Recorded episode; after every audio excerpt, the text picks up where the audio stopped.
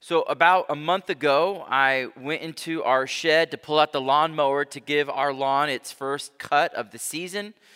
And like a lot of sheds, no matter how often you go in there and organize and clean and put things away, it, it, it's just one of those places that, that, that entropy and decay just t- tends to, to rest on it. You know, it just, the organization always comes undone, and it's really impossible to keep it clutter free. And so there's this corner where I keep um, the lawnmower, and right there I found a crusty pot of soil. It was, it was clear, clearly had been in there since last season. It hadn't been touched, and it was, you know, you, you know when those uh, when, when it dries up, the, the soil kind of uh, uh, uh, uh, pulls in, and it doesn't even touch the sides anymore because there's no moisture at all left in, in it. And there were these withered, dried up leaves um, on the top of it. And I thought, you know, who put this dead plant here? You know, and, uh, but instead of taking care of it and getting rid of it, I just moved it to the side because I was there to, to mow the lawn and I got it out uh, and, uh, and mowed and went about my, my task. Well, you know, then a couple weeks go by and I'm back there again uh, to mow the lawn and I saw the pot, but this time something had changed. Sprouting up out of the dried soil were these fragile, pale, yellow shoots. I mean, it looked like a ghost plant. I mean, it had no green in it whatsoever. They were very, you know, uh, uh, uh, frail. They were just kind of hanging on. I really didn't grow under these conditions, water and sunlight. Um, that said, what was growing wasn't healthy, and it wasn't going to make it without giving that plant what it needed to grow. So I took the plant outside, I gave it some water, and I just thought, hey, what could, you know, I want to see what happens here. And I put it out in the sunlight and I let it, uh, let it get what it needed and I watered it and I cut away the, the dried, withered stuff that was getting in the way. And after a few days in the sun, uh, the plant took on a vibrant green. It was unbelievable. It, it, it changed really just in a matter of a few. Uh, you see, without light, uh, the, the process of photosynthesis wasn't able to, to happen. That's why it was so pale yellow. Um, but, and, and without water, it, it didn't have any stability. But, but with sunlight and with water, the, the normal process of photosynthesis was able to happen. So it was able to feed itself, and the water was able to, to go down, and the roots were able to, to kind of come alive again and to pull that nutrient, those nutrients from the soil back in um, to the plant. And just after a few days, it was like this, this plant had just come alive in a way that it, that it hadn't before. Just like plants need sunlight and water to grow, our faith needs certain things to grow, such that without it, we are just fragile, pale, yellow substances and not really vibrant. In today's passage in Genesis 26, we see Isaac's faith grow despite the fact that he goes through adversity, he engages in sin, and he has untold um, conflict uh, in his life. And in fact, it's in this soil, it's with these things that his faith begins to grow. And we often think that adversity and sin and conflict are the things that damage our faith and, and keep it from growing. But here we see that God uses these things to actually grow his faith.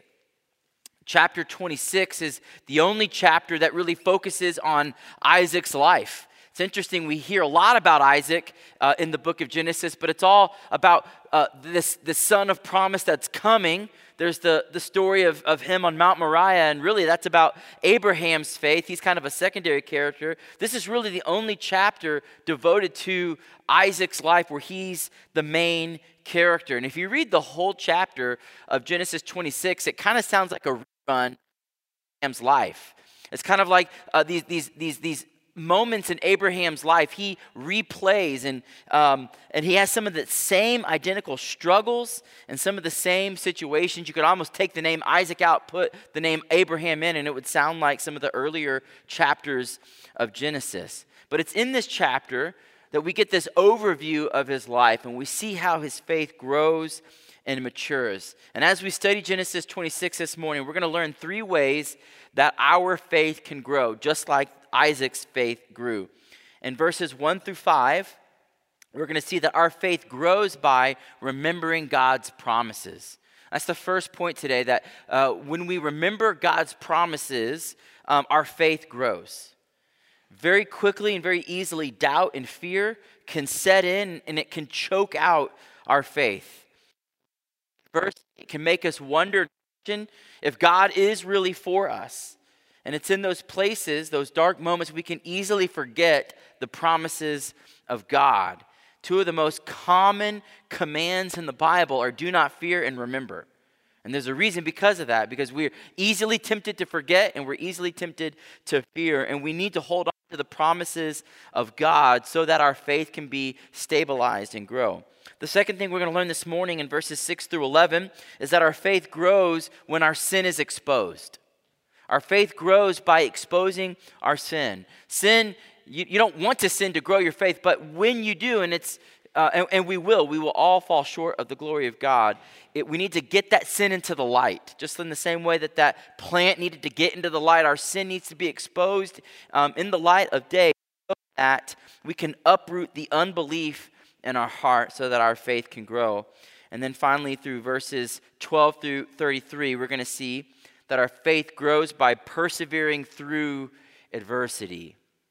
It's very common. I hear this a lot as a pastor when, when uh, times are tough or people are going through hard things. We often think that God is punishing us, that God has, uh, is, trying to uh, chastise us. But actually, I think God brings adversity into our life so that uh, we can grow. Faith grows in the soil of adversity, it's actually what makes us strong. And without adversity, the roots of our faith cannot grow deep.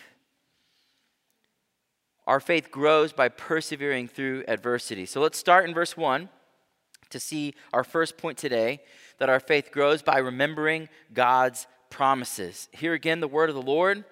Now there was a famine in the land besides the former famine that was in the days of Abraham. And Isaac went to Gerar to Abimelech, the king of the Philistines. And the Lord appeared to him and said, Do not go down to Egypt. Dwell in the land of which I shall tell you. Now, I think when we hear the word famine, it's one of those words that kind of falls deaf on modern ears. I mean, how many of you have lived through a famine before? Not those like um, days where you're like, I'm so hungry, I'm famished. That's not a famine, guys. Okay? That's just, it's been a few minutes since you've eaten last. In our global economy, we live in a really privileged place, in a privileged world. So the word famine is just about meaningless to us. A, the, a famine is when there is no food. It's scarce, and it's likely caused because there's been a drought. And when you live in an agrarian uh, society where you have to grow crops and you have to raise livestock, and, and there's no, no water, and plants are dying, and crops are dying, there is no food. You can't just run out to Market Basket and pick up a few things. Because we live in a global economy, if one area of the world um, is, is having a drought, you know, you, you, can get food from another place that might not be experiencing a drought. And so there's almost always food on the shelves. But the, in this time and place, there is no such thing as a supermarket. There is no food stores to just go and get the food. And so when there's no water, crops can't grow, animals can't eat, and people starve to death.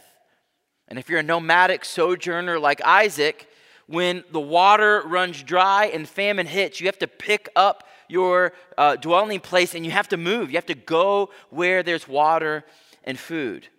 And if this sounds familiar, it should because Abraham faced a famine shortly after he arrived in the promised land. Just think about that. God says, um, Trust me, believe in me, leave all the comforts and securities of your home, go to the land that I will show you. Abraham gets here, he says, This is the promised land, and a famine hits.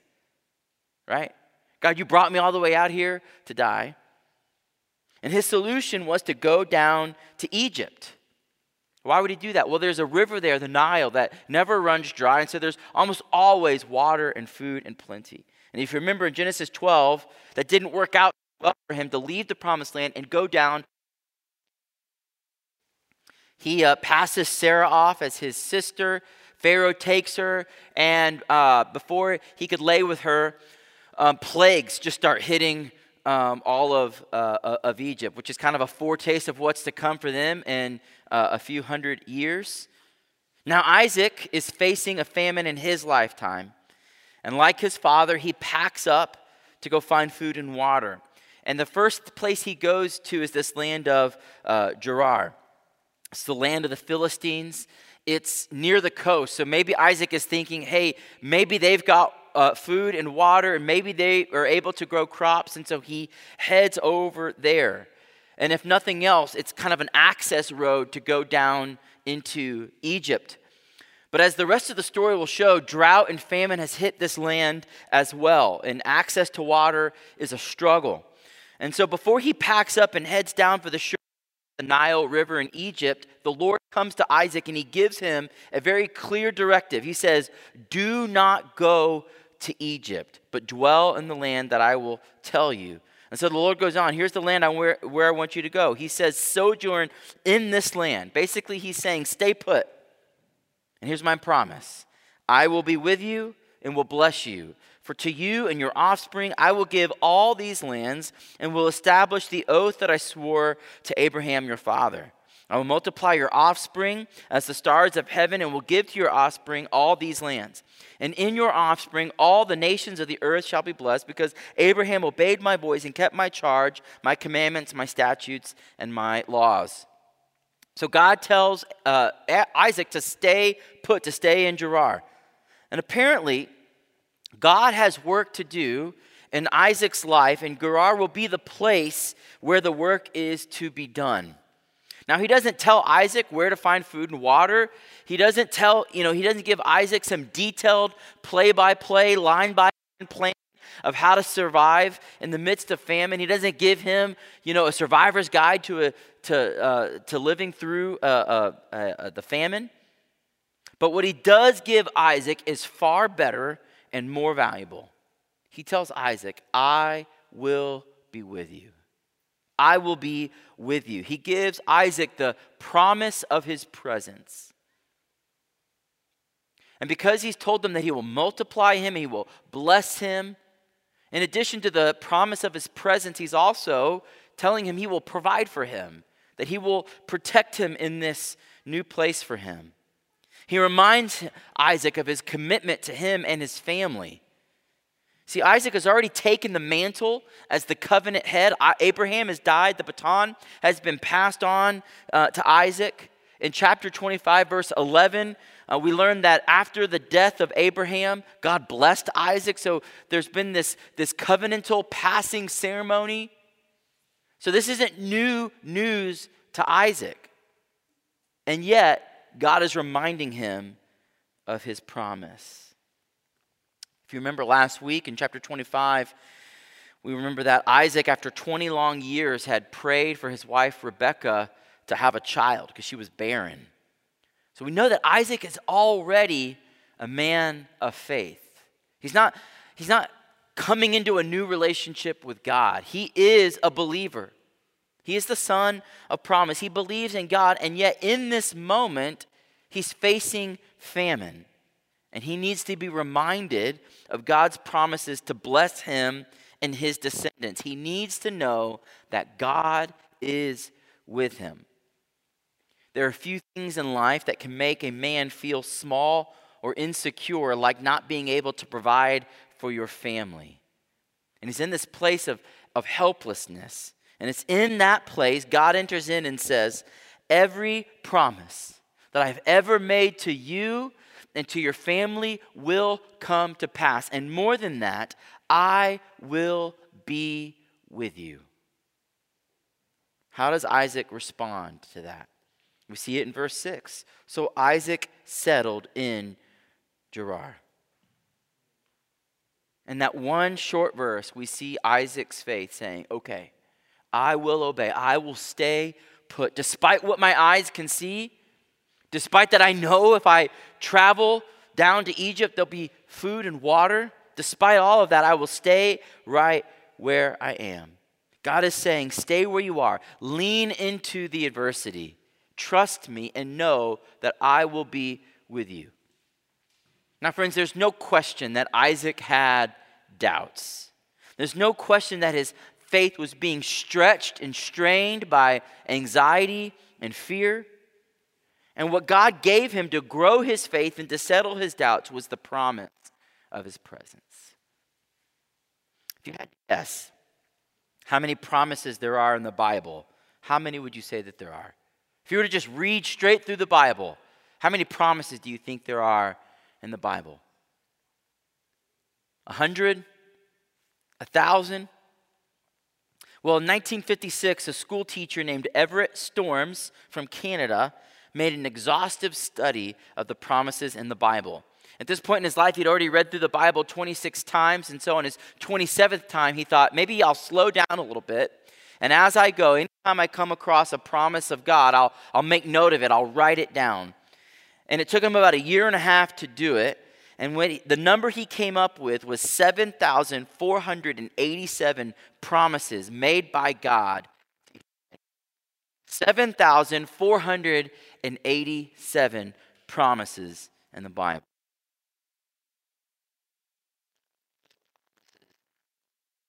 Listen to what Solomon says in 1 Kings 8:56. Blessed be the Lord who has given rest to his people according to all that he promised. Listen, not one word has failed of all his good promise, which he spoke by Mo- Moses, his servant.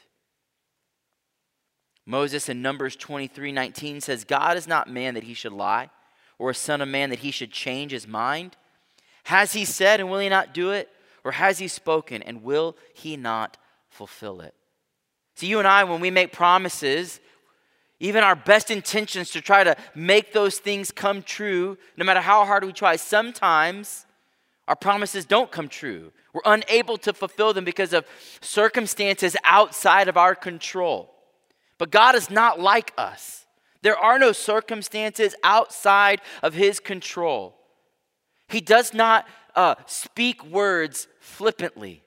And so when God promises something, every word of his comes to pass. Friends, think about the promises that have been made to us in the pages of Scripture. Let me just give you a few.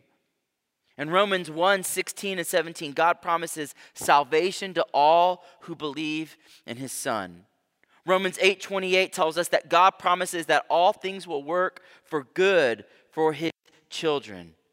In 2 Corinthians 1 3 through 4, God promises to comfort us in our trials. 2 Corinthians 17, God promises new life in Christ. Philippians 1 6, God promises to finish the work that He started in us.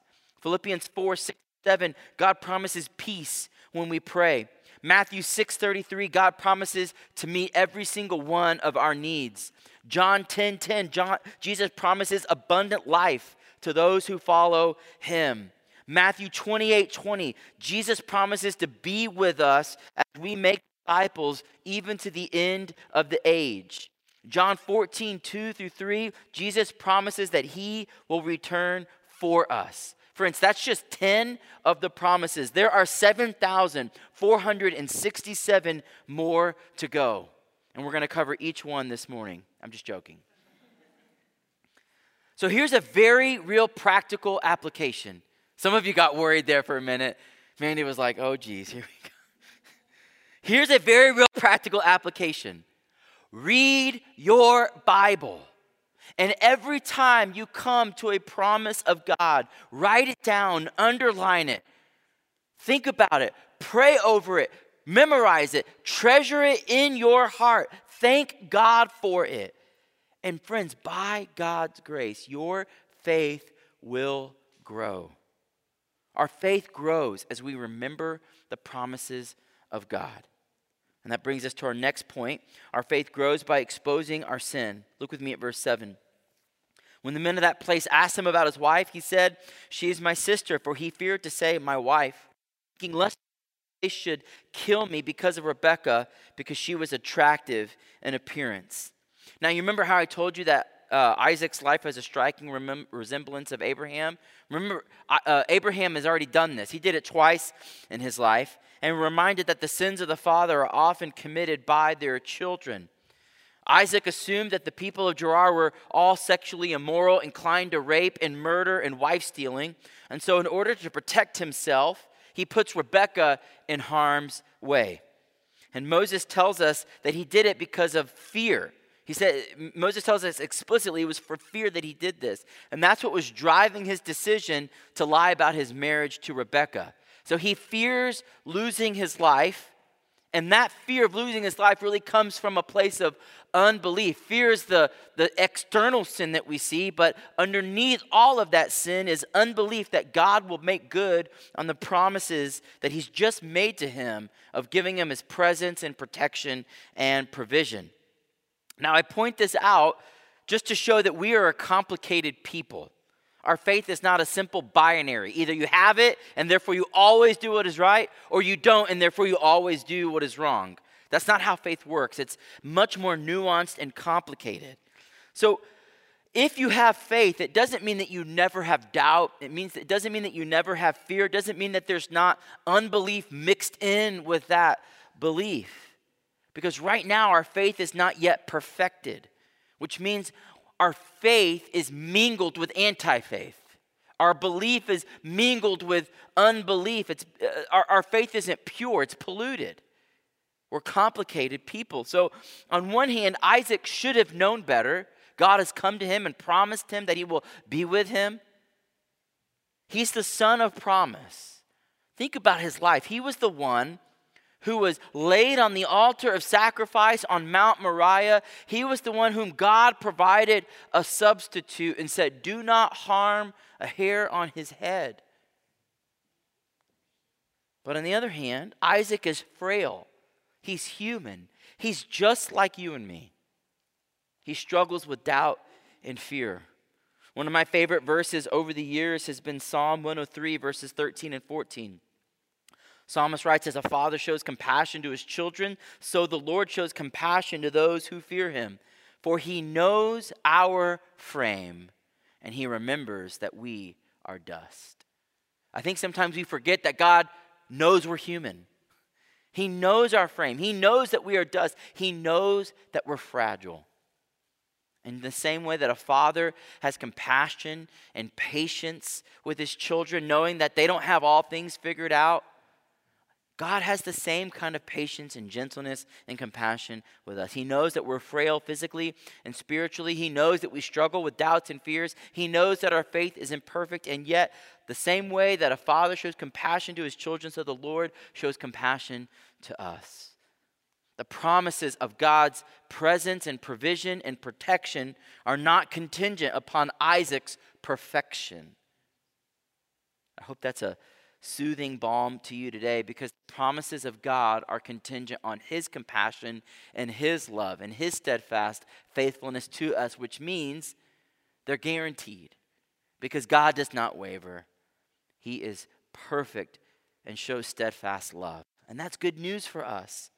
Because, like Isaac, we often choose paths of self preservation over the path of faith. But God, in His mercy, will see His promises through to completion. Like Philippians 4 says, He will finish the good work He started in us.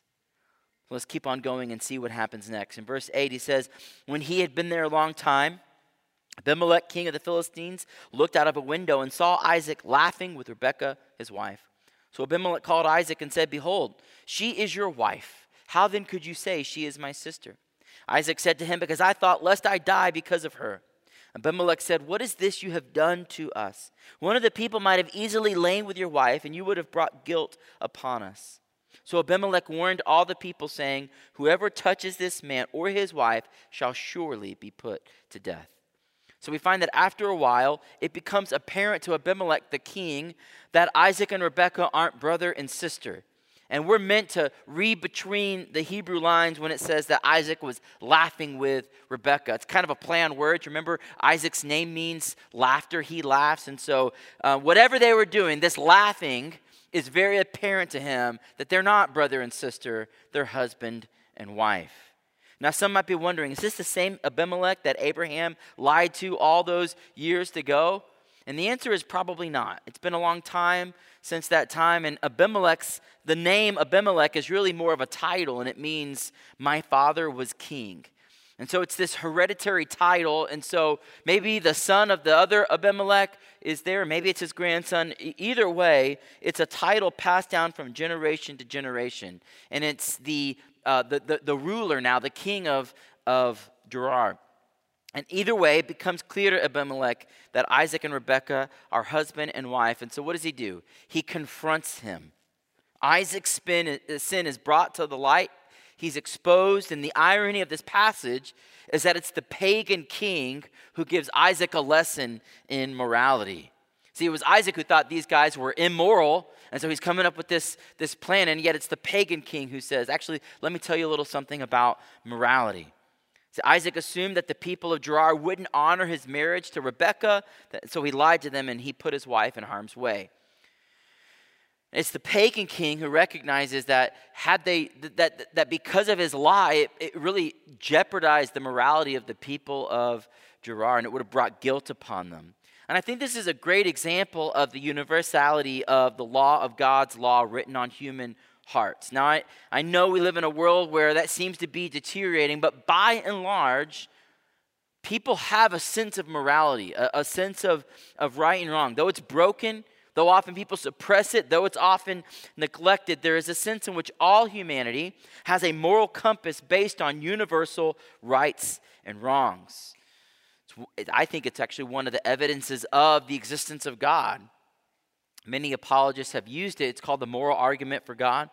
But it's what we call a conscience that most people across time and culture know some things that like murder is wrong almost every culture believes that that rape is wrong stealing is wrong and we could go on now our conscience can be sharpened and clarified by the word of god or it can be dulled through um, a repeated defiance our consciences can become seared and essentially rendered useless but the fact that the conscience remains at least somewhat intact is an evidence of God's grace. We would think that because of the fall, because sin has entered in, that we are as bad as we could possibly be. But God, in His grace, still brings that sin under His control through the conscience.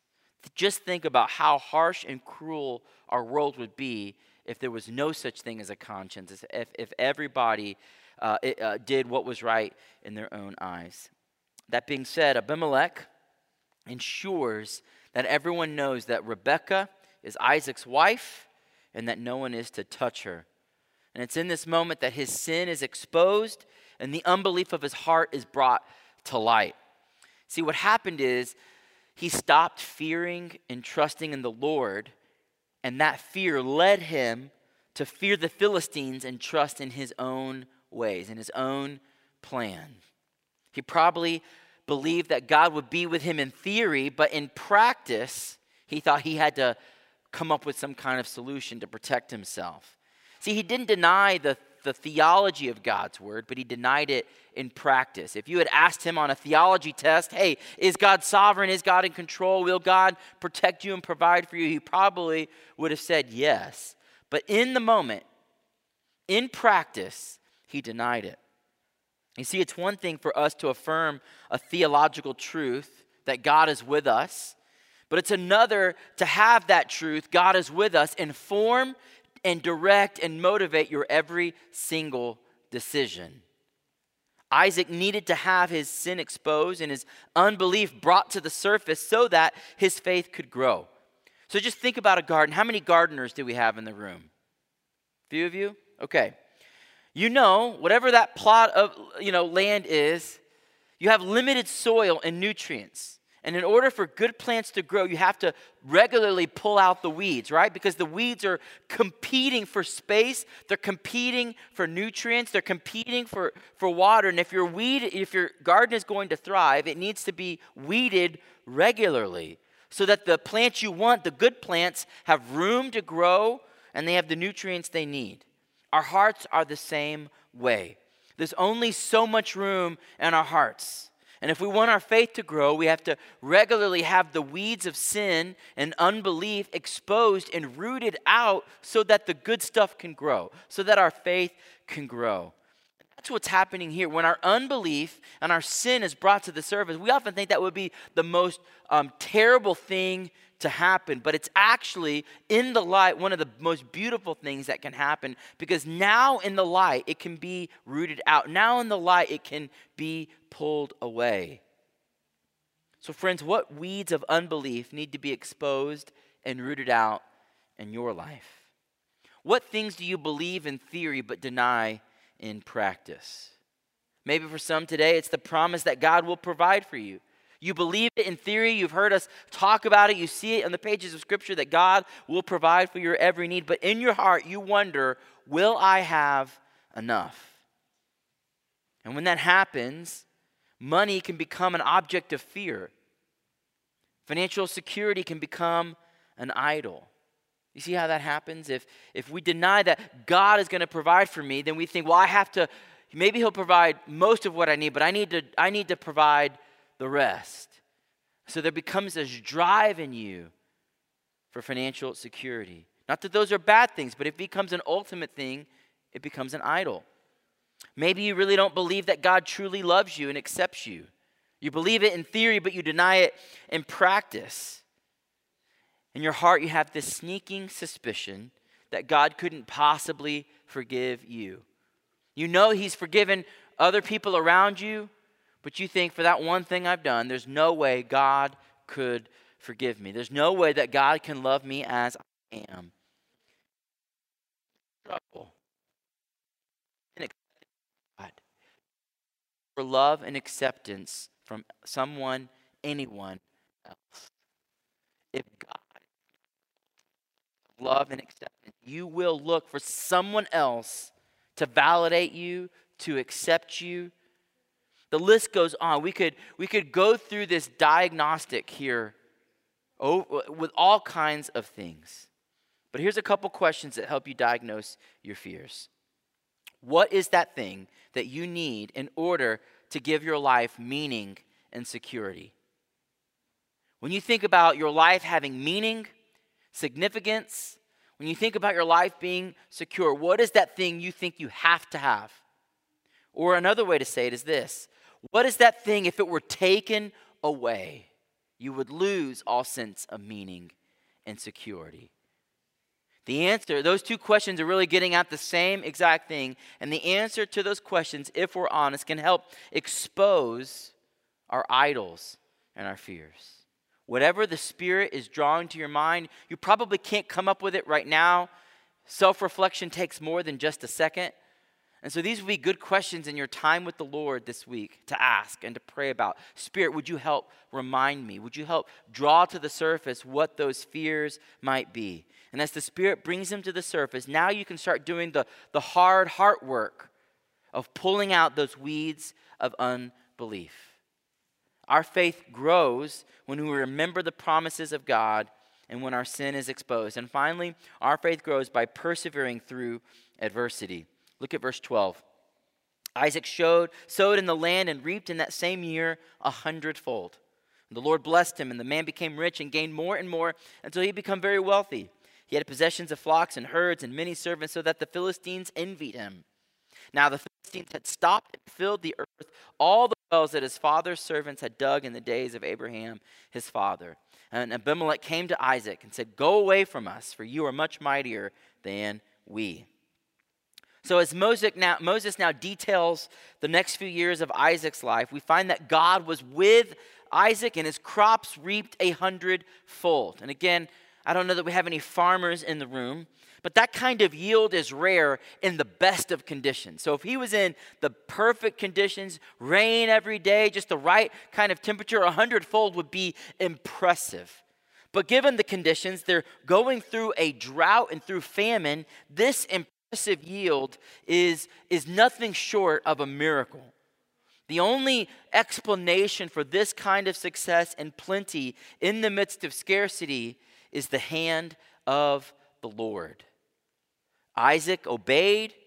He stayed in the land that God had told him, and, and God blessed him. With this blessing also came adversity. You see that in the text that the wells that they were using, they would come behind them and fill them up. And it's important that we see both blessing and adversity together. You see, there's this dangerous belief called the prosperity gospel that teaches that God wants you to be materially wealthy. And that if you have faith and do the right things, then blessings and prosperity are sure to follow.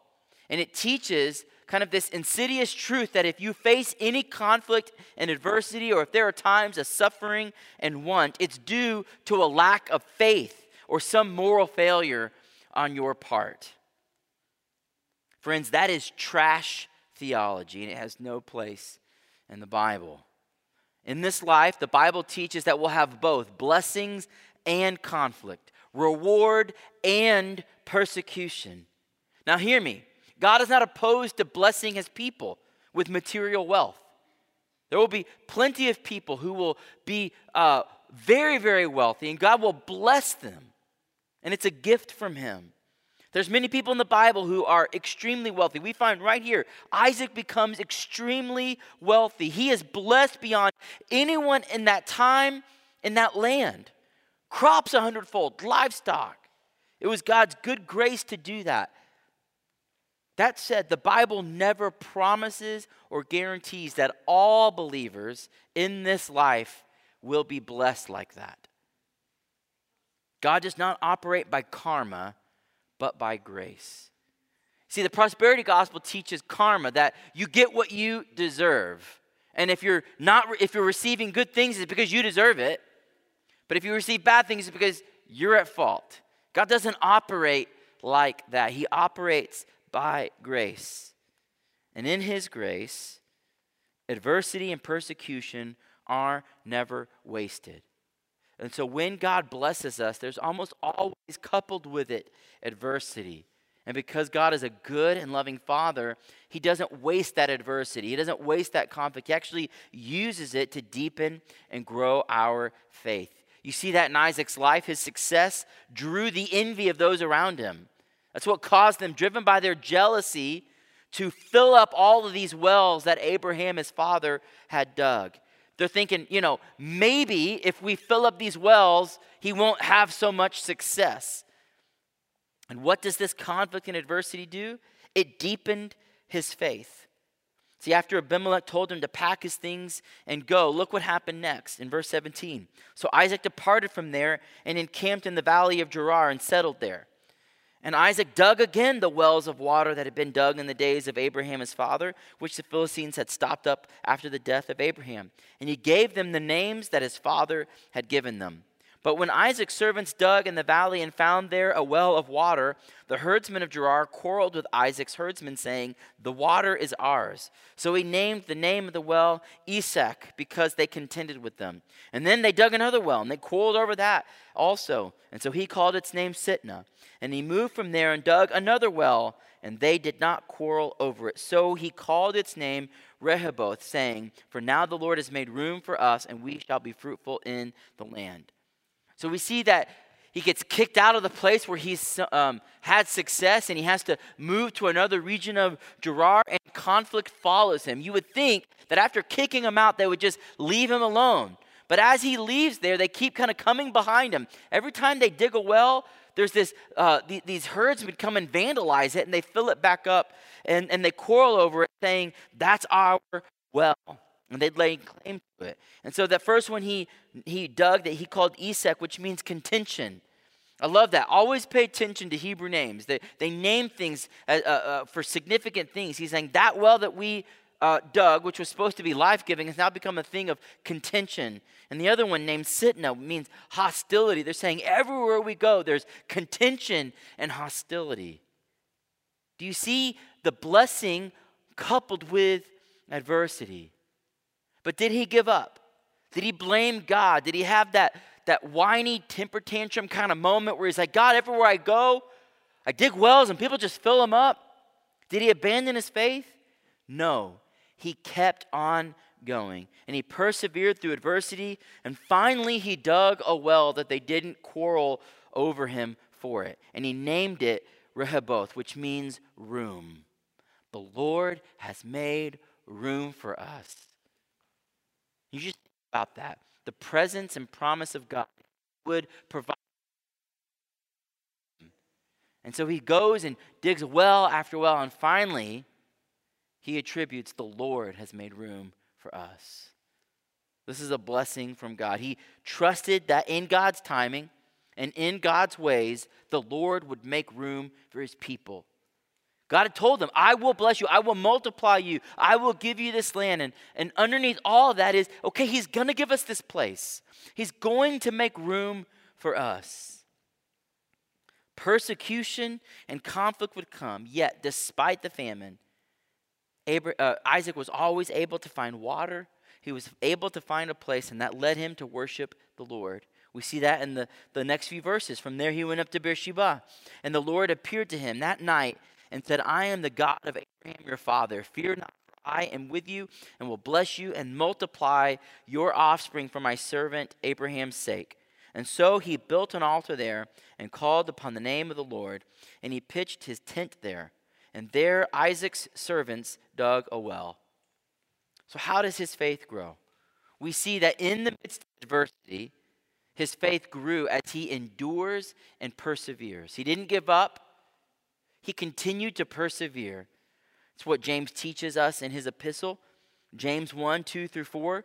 James says, Count on all joy, my brothers, when you meet trials of various kinds, for you know that the testing of your faith produces steadfastness. And let steadfastness have its full effect, that you may be perfect and complete, lacking in nothing. So, how does our faith be perfect, become perfect and complete? It's through, like James tells us, like this story of Isaac shows us, through trials of various kinds. See, when our faith is tested, the stress and strain cause the roots of our faith to go deep. In fact, Isaac persevered through adversity to the point that his life had become a powerful witness to those around him.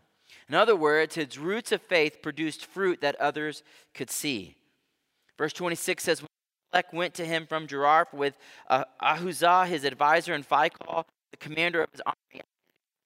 Why have you come to me, seeing that you hate me and have sent me away from you? They said, We see plainly that the Lord has been with you. So we said, Let there be a sworn pact between us, between you and us, and let us make a covenant with you, that you will do us no harm, just as we have not touched you and have done nothing to you but good, and have sent you away in peace. You are now the blessed of the Lord. So, after years of envy and jealousy, after years of trying to trip up Isaac at every turn, what happens? They see that this man is blessed by the Lord. I love that he's like, hey, we never did anything to you. Remember that? That's called revisionist history. That's not true. They were trying to trip him up at every point. But regardless, what Abimelech says to him is, is, is, is important. He says, We see plainly that the Lord has been with you. There's no denying, Abimelech says, after all that's happened, that the Lord has been with you. Friends, do people see your life?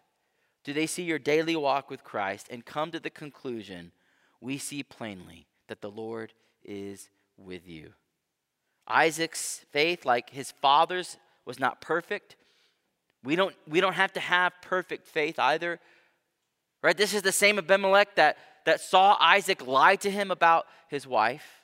So he's seen Isaac in his failure, but he's also seen Isaac persevere through adversity. And over time, He's seen Isaac's faith grow and he's come to this conclusion the Lord has been with him. Isaac's faith, just like ours, needed maturing and growth. And God, by God's grace, his faith deepened and grew. It didn't come easy, but it came through adversity. Isaac persevered and his faith grew strong. And so, as you think about applying this part of the text to your life, I want you, the next time you're going through a season of difficulty, the next time you're in a season of adversity, I want you to stop and not let your first impulse be God is punishing me, God is against me, He's not for me. I want you to go, maybe the Lord has brought me to this place of adversity, this place of conflict, so that I could lean into it and deepen my faith, so that I could trust in the Lord and not on my own understanding. Because maybe God has brought me to this place to do a work in my heart to deepen my faith in such a way that couldn't have happened otherwise if not through this means. Friends, our worth, our, our faith is a work in progress. And by God's grace, he is going to see that work through to completion. And your faith will grow it will be matured as you remember the promises of God. As you commit to doing the hard work of exposing your sin so that it can, can be brought to the light, if you, as you do that hard heart work of rooting out the weeds of unbelief, and your faith will grow as you strive to persevere through adversity. And we do it all just like Isaac, knowing that God is with us. That's the thread that runs through this passage. That's the thread that runs through Isaac's life. In verse 4, God told him, I will be with you. In verse 24, God says, I am with you. And in verse 28, it's plain to Abimelech that God has been with Isaac. And what Isaac knows in drops, we know in oceans because Jesus is God with us. You just think about that. Isaac knew just a glimpse of what it means for God to be with us. But we know it in oceans. Jesus is God with us. He came to be near to us. He came to live for us. He came to perfect our faith, as the writer of Hebrews says. He's the author and perfecter of our faith. He came to die for us. And that's not all. He came to be raised for us. And his presence is still with us today. Every believer lives with the sure and steady promise that Jesus has said, I am with you always to the very end. That's what he says right before he ascends. And behold, I am with you always to the very end of the age.